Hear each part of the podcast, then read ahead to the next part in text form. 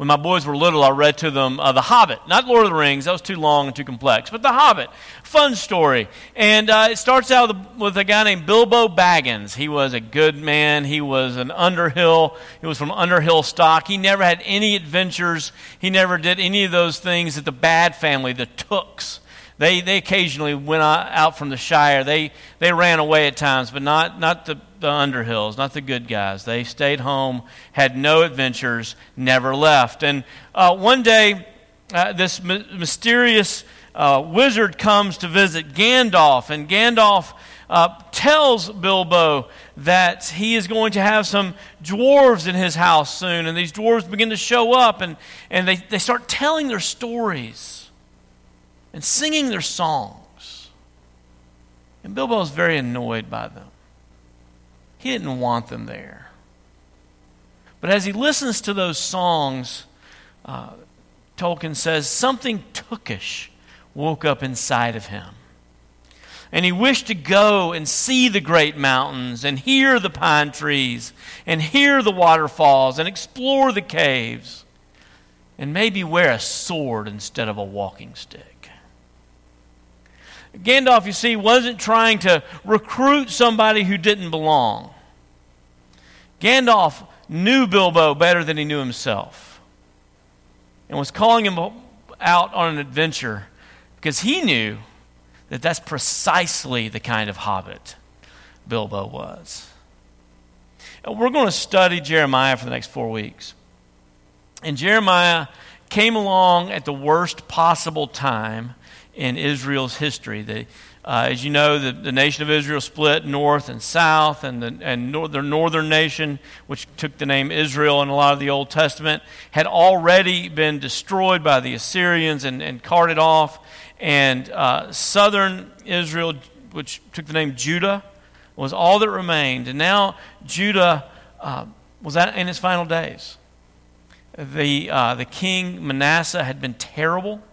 He had uh, joined into a treaty with the Assyrians, and in order to keep the Assyrians from attacking him, in that treaty, he promised, We will worship your gods. He put it in writing. And he introduced all kinds of false religion to Israel, uh, put uh, Asherah poles and just dis- disgusting Baal worship all over, all over what remained of Judah and Israel. And, and he even used the temple of the Lord for this false worship and even went so far as to sacrifice children to the false god Molech. And uh, when he died, his son Josiah took the throne at a very young age. And God at that time calls Jeremiah to himself and, and tells him, I'm, I'm going to put my word in your mouth. You're going to be my prophet. You're going to be the one who preaches uh, to Israel, preaches what to, to Judah, repentance. And Jeremiah said, I don't want to do it. Don't make me do it.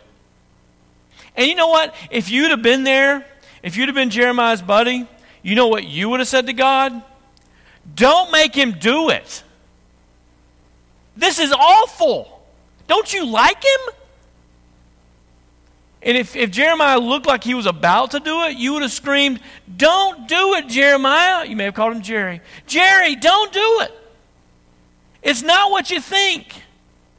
Nobody's going to like you. They're going to call you a traitor from day one. They are going to imprison you. They are going to threaten to kill you. They are going to put you in the stocks and leave you in public to be humiliated all night long. They're going to throw you into a well and leave you to drown, and not drown in water, Jerry.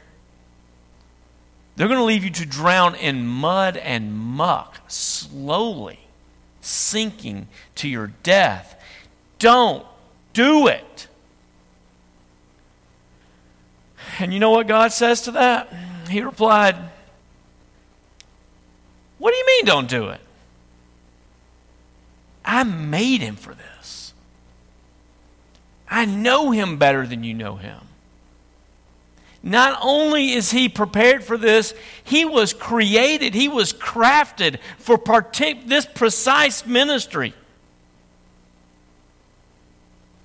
And that's what we're going to look at today is just how the Lord prepared him for this precise ministry. But before you go to sleep, let me ask you this. Is there anything in your life right now you don't think you can do? Have you uttered the words in the last 12 months? I just don't think I could do this. I'm not sure I can make it.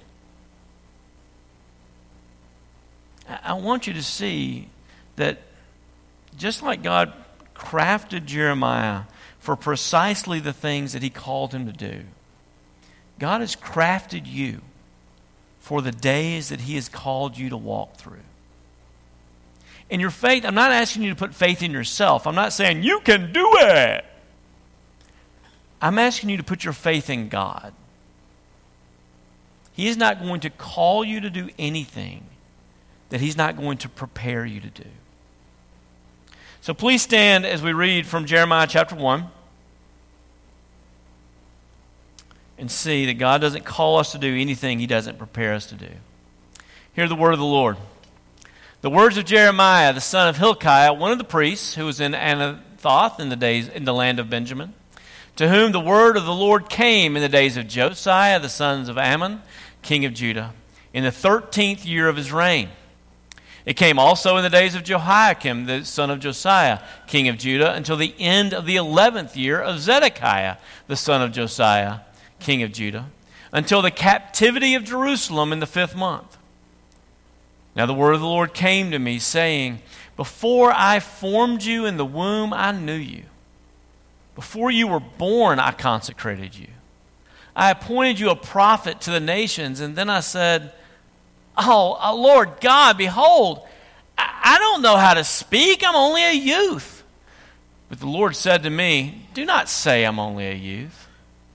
For to all to whom I send you, you shall go, and whatever I command you, you shall speak. Do not be afraid of them, for I am with you to deliver you, declares the Lord.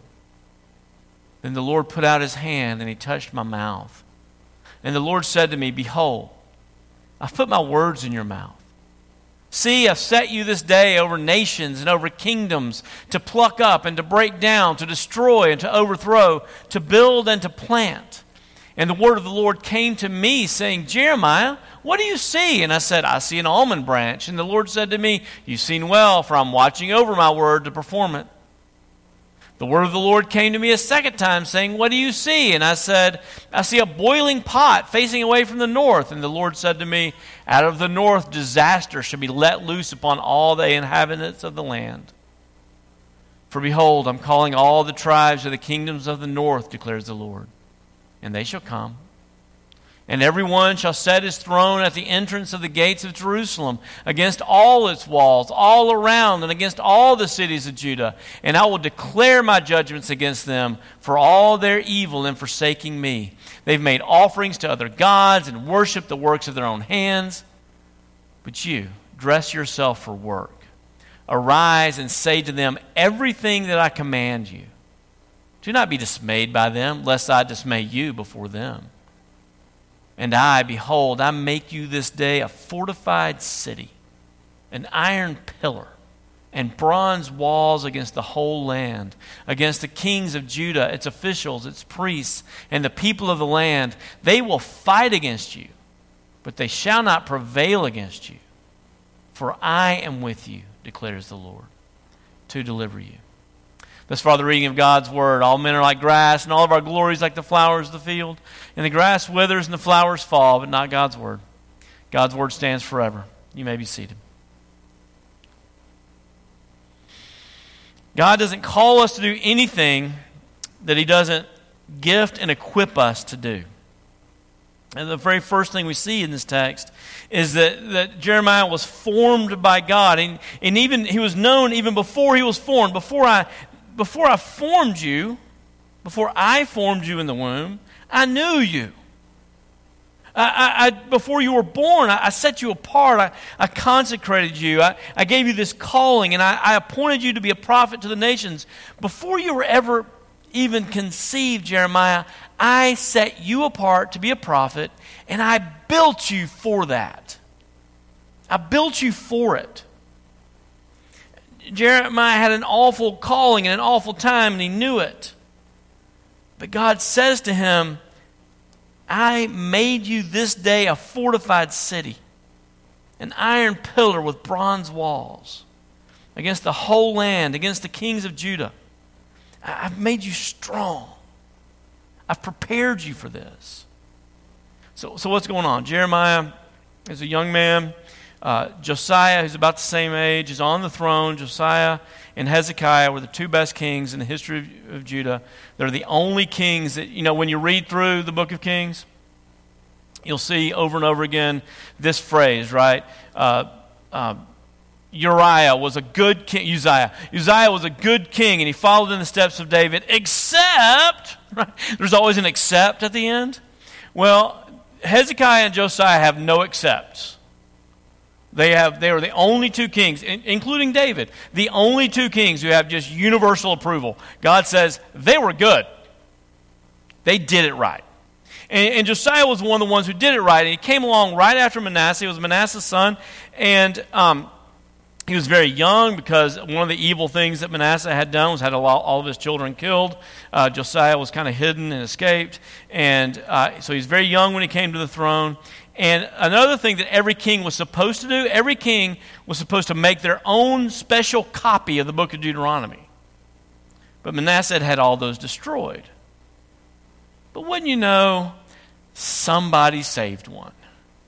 And so when Josiah was on the throne, one of the priests brings him this copy of the book of Deuteronomy and reads it to him, and Jeremiah sees, the, sees clearly what's about to happen and he tears his clothes and he begins to repent and he begins to lead his nations in repentance. And one of the things he does to lead his nation in repentance is he sends out prophets. Jeremiah was one of them. Prophets to go to every village, every community, and read these words of Deuteronomy and call people to repentance. And Jeremiah didn't want to do that. He was scared. And God says, I've prepared you for this. I've made you strong. How do you think God prepared Jeremiah? Some of it was just genetics. You know, genetics matter. I'm sorry, genetics matter. Uh, a friend of mine uh, named Doug, he was uh, shot put. He threw the shot put in high school. And he thought he had a real chance at the state championship. He was expecting to win the state championship. He practiced every day after school, practiced his form, got it just right. It was at the state championship. He threw it further than he had ever thrown it before. He was confident he was going to be the state champion.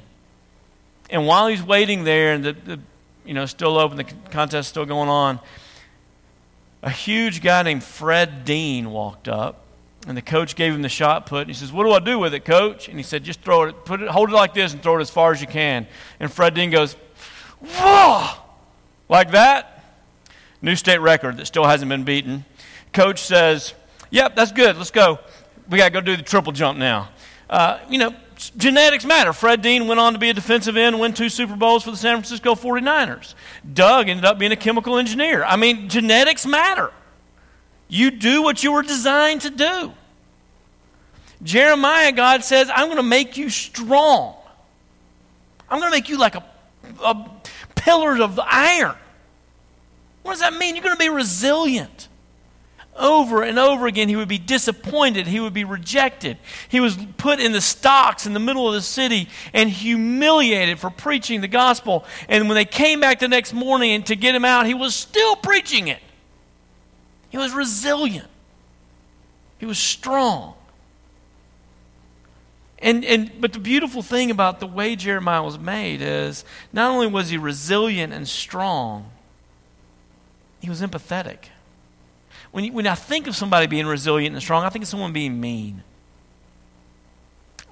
That's just how I, it seems to me, right? You hear this idea of this prophet who's telling everybody in the nation you're going to be destroyed. Repent.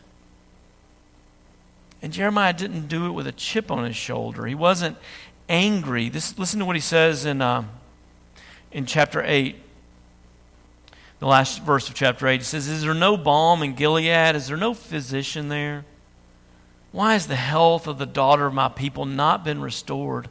Oh, that my head were water, and that my eyes were fountains of tears, that I may weep day and night for the slain daughter of my people. He had empathy, he loved them. He's saying before everyone, I wish I could cry enough. I wish my head were made out of water so I could cry, so I would have enough tears to cry for you. He's not speaking down to them. He's with them and he loves them. And, and the words that he speaks come out of concern for them. He's not, he doesn't get angry and begin to, to hope. Like put his, you know how we do sometimes. You just kind of hope somebody loses to prove that you were right. That's not in his heart. He's, he's resilient, he's strong, and he's resilient and strong while being empathetic. And through it all, he's hopeful. It's really fascinating. One of the last things that Jeremiah did in his ministry was he bought a field. You know, his cousin wanted to sell it to him. His cousin's just trying to make a buck. A pretty smart idea, really. We're all about to be exiled. We're going to be taken in chains to Babylon. So I can't take the field, but I can take money. So you want to buy this field? And Jeremiah looks out on this field where the Babylonian soldiers were sleeping. He says, Yeah, I'll buy it. How much you want? And everybody's kind of looking at him like, What are you? That's an army sleeping on that field. Not the army to protect you, the one that's coming in to destroy you. Why are you buying that field? And he, he buys it and he has all the right documents signed. He gets it notarized. He does it in public. And then he looks to his, his uh, friend Baruch and he says, Baruch, put this into a, a earthen vessel, seal it up tight because we're coming back. And in 70 years, when we get back, my kids live there. His hope wouldn't be taken away from him. He trusted the Lord and he was resilient and he was hopeful and he knew that they would be back. He was, he was just created that way. He was just made like that. Some people are just made like that. I try to surround myself with people who are made like that. He was genetically formed for his job. He wasn't just formed genetically, was formed by the Word. God says to him in verse 9, The Lord put out his hand and touched my mouth and said to me, I've put my words in your mouth. One of the reasons why he was so resilient and so confident was that he wasn't talking about his own opinions. He wasn't kind of looking out at the flow of history going, Looks kind of bad to me, guys. You know, he wasn't like trying to evaluate the stock markets and going, I think, I think Babylon's going to win this one. His, he was using God's word. He was putting all of his confidence there. This meant that he wasn't, he didn't go out to the people, you know, just saying this is what God might do. His message was if God is faithful, that's a tough start, right? If God is faithful, we're about to be thrown off the land. If God does what he said he would do, he laid it out for us very clearly in the book of Deuteronomy. He says it from the Ten Commandments and all through the Bible. I visit the iniquity of the fathers to the second and the third generation. God is gracious. He is patient. He gives us generations to repent, generations to see our sin and turn from our sin. But don't confuse His graciousness and His patience for slackness. He's going to keep His word. And His word was if you turn to other gods, I will throw you off the land. If God is faithful, if God keeps His promise, we're not going to be here long. That was his message. And you see the difference? His confidence wasn't in himself, his confidence was in God's word. The judgment was coming because he was faithful. God formed him for his, for his special task. He put his words in his special task for him for his message. And then he, God tells him not only be comforted by how I formed you, but be comforted by the fact that I've chosen you. I've set you apart. God came to him and said, You, you're special. I'm giving you this special task. You're my special agent. You're the one out from the others. You're different. I've got something only you can do. Do you, do you, see where Jeremiah gets his confidence? His confidence wasn't in that he thought he was good enough to be a prophet, that his confidence was in God. God set me apart to do this. I know God gave me this to do. Somebody who knows me he said, Before I formed you in the womb, I knew you. He knows me, and He set me apart for this. It gives you a confidence to be chosen. I think. I haven't been chosen for a lot.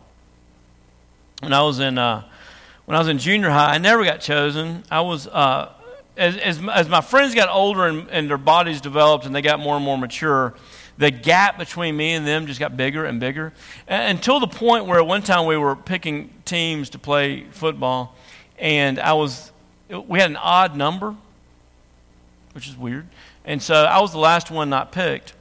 And then the two captains began to argue right in front of me about how if, if one team has more players than the other, then there had to be kind of different rules made, you know, and we're going to, have to change the rules. And they each began to argue why I should be on the other team. And at that point, I had not just become a zero, I had become a negative number. The team that didn't have me had the advantage. That takes away your confidence. You don't just feel like you're going to go out and do something great for your team at that point. Uh, but Jeremiah is just the opposite. God says to him, I've picked you. Put, don't put your confidence in yourself.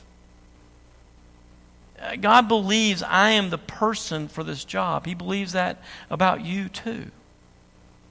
He believes that you are the best mother for your children. You are the best father for your family. You are the person for this job. The world's constantly telling us that we're not able, that we're not strong enough, that we're not worthy enough, at least not without the products that they're trying to sell us.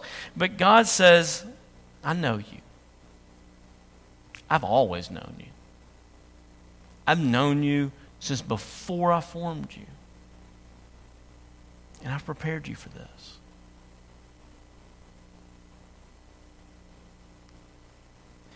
Jeremiah was known, he was picked out, he was chosen by God. Maybe the reason why I love Presbyterian theology so much is uh, because it's the only thing that ever chose me. uh, you know, I, I, for once, I got picked to be on the winning team. And I guess it's a good time as any to ask yourself is that you as well? Jesus tells us you know that you are chosen by God because only the sheep hear his voice. Only his sheep hear his voice and follow him. You don't have to ask yourself, Did God choose me? You ask yourself, Am I following Jesus? If you're following Jesus, it's because you heard his voice.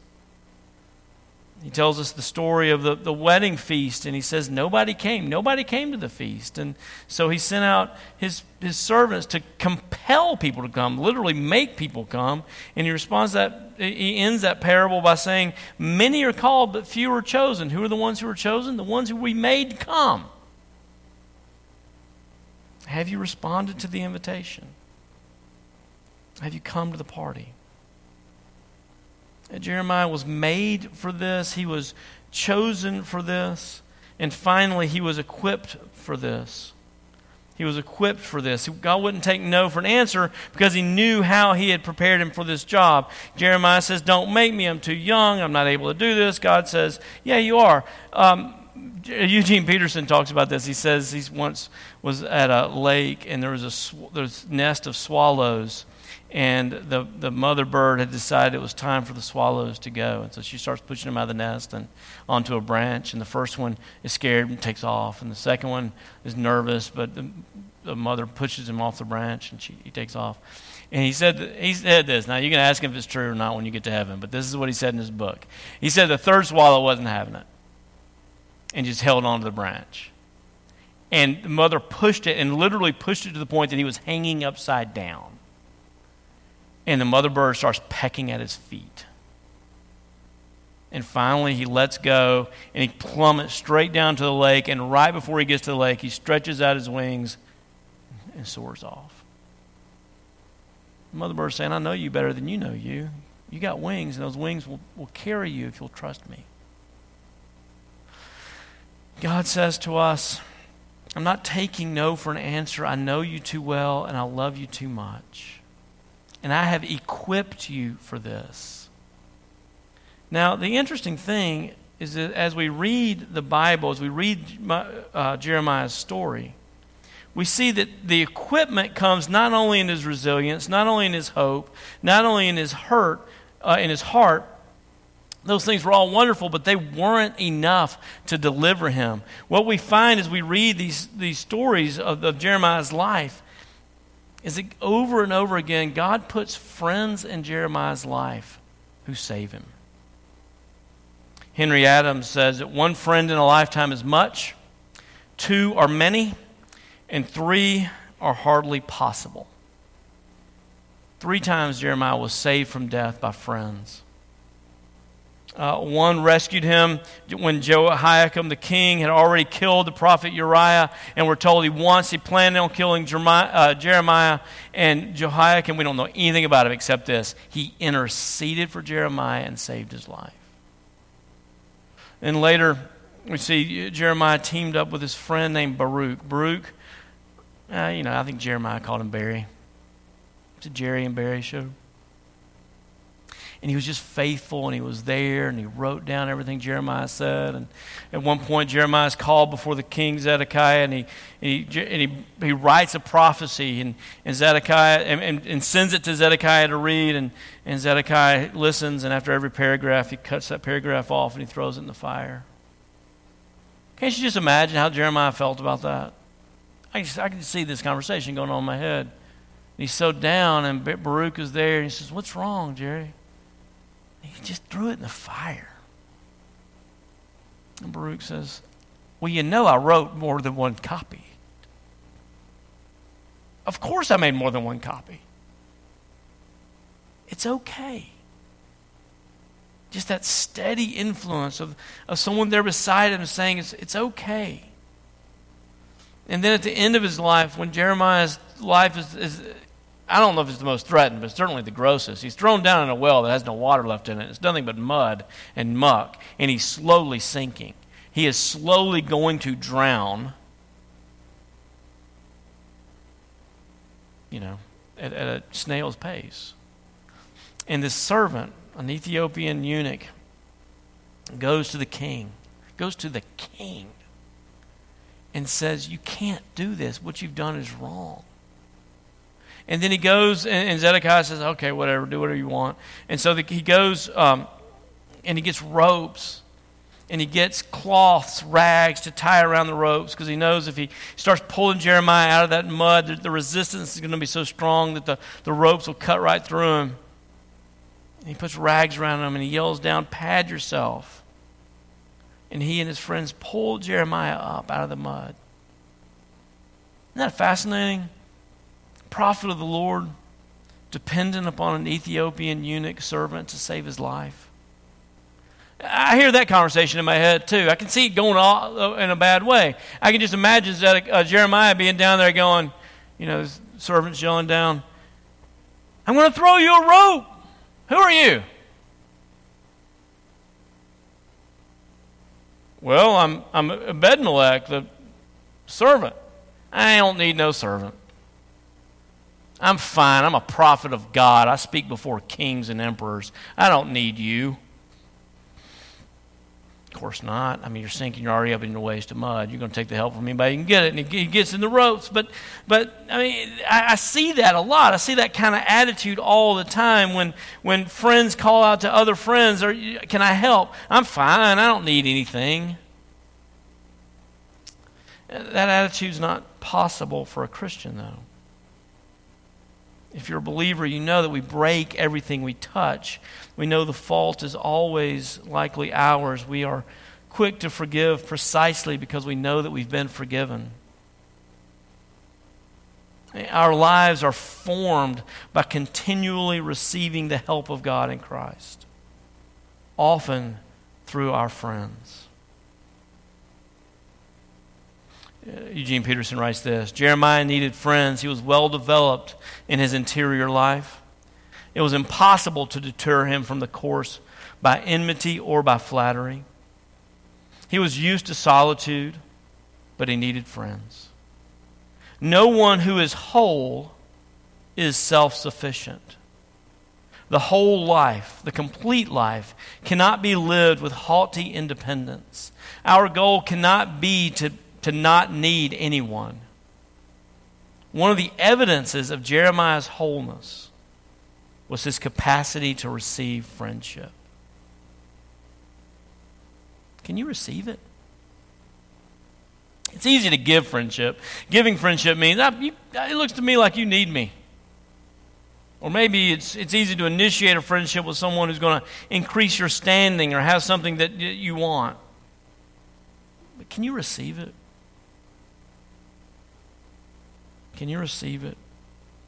Is your life been formed by receiving the daily friendship of Christ who doesn't stand above the well and throw down harsh ropes, but jumps into the well with us and, and lifts us out of the mud and the muck, not as a one time event, but as a daily practice? And do we receive God's grace, not just the grace in how He made me, all those awesome genes that He gave me, but the grace of the friends that He's put around me, knowing that I cannot make it without them. Are you willing to receive that? You can't make it. Whenever I hear someone say, you know, I just can't do this, uh, my response is, yeah, you can. And your first step is you're going to stop saying that. But that doesn't mean you can make it alone. You can't make it alone. Will you receive what God has provided for you? Please pray with me. Our Father in heaven, we thank you for the grace that you have just overwhelmed us with. And sometimes, Lord, we stand before new days and we're afraid. We don't know. We don't know if the grace for yesterday will be enough for tomorrow. Father, I pray that you would train us to know that you've given us enough grace for today. And I pray that would be enough. I pray that we would believe you and put our faith in you.